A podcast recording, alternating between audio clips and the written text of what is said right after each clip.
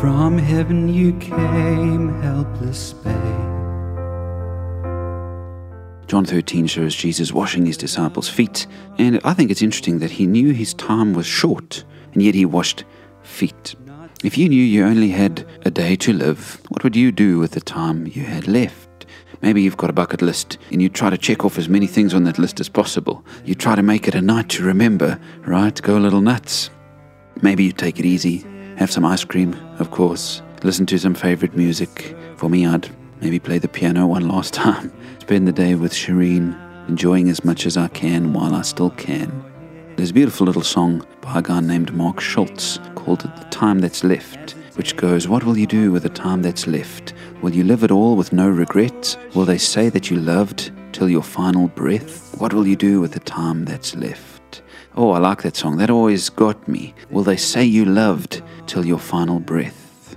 Now that sounds a lot like what Jesus did in the last few hours of his life. John starts chapter 13 of his gospel with these words Jesus knew that the hour had come for him to leave the world and go to the Father. Having loved his own who were in the world, he loved them to the end. He knew he was about to die. What does he do? He washes feet. He gets down on his knees and he serves his friends. In his mind, the best possible way to spend the time that he had left was to love till his final breath, to serve. Talk about a night to remember. And one of the things that I often say at funerals is sometimes it takes staring death in the face for us to realize that our own time is short.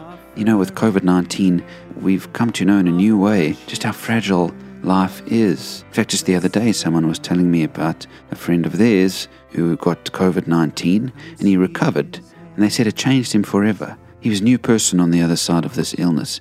Now he's patient, he's kind, he's thoughtful. It's as if he now knows personally just how fragile life is and he wants to spend his life doing good while he still can. You know, I think the greatest nights to remember are not so much nights of craziness and fun as, as important as they are in life, but it's the nights that we love like Christ loved that really matter. Jesus knew his time was short. He knew he didn't have much time left on earth. What did he choose to do?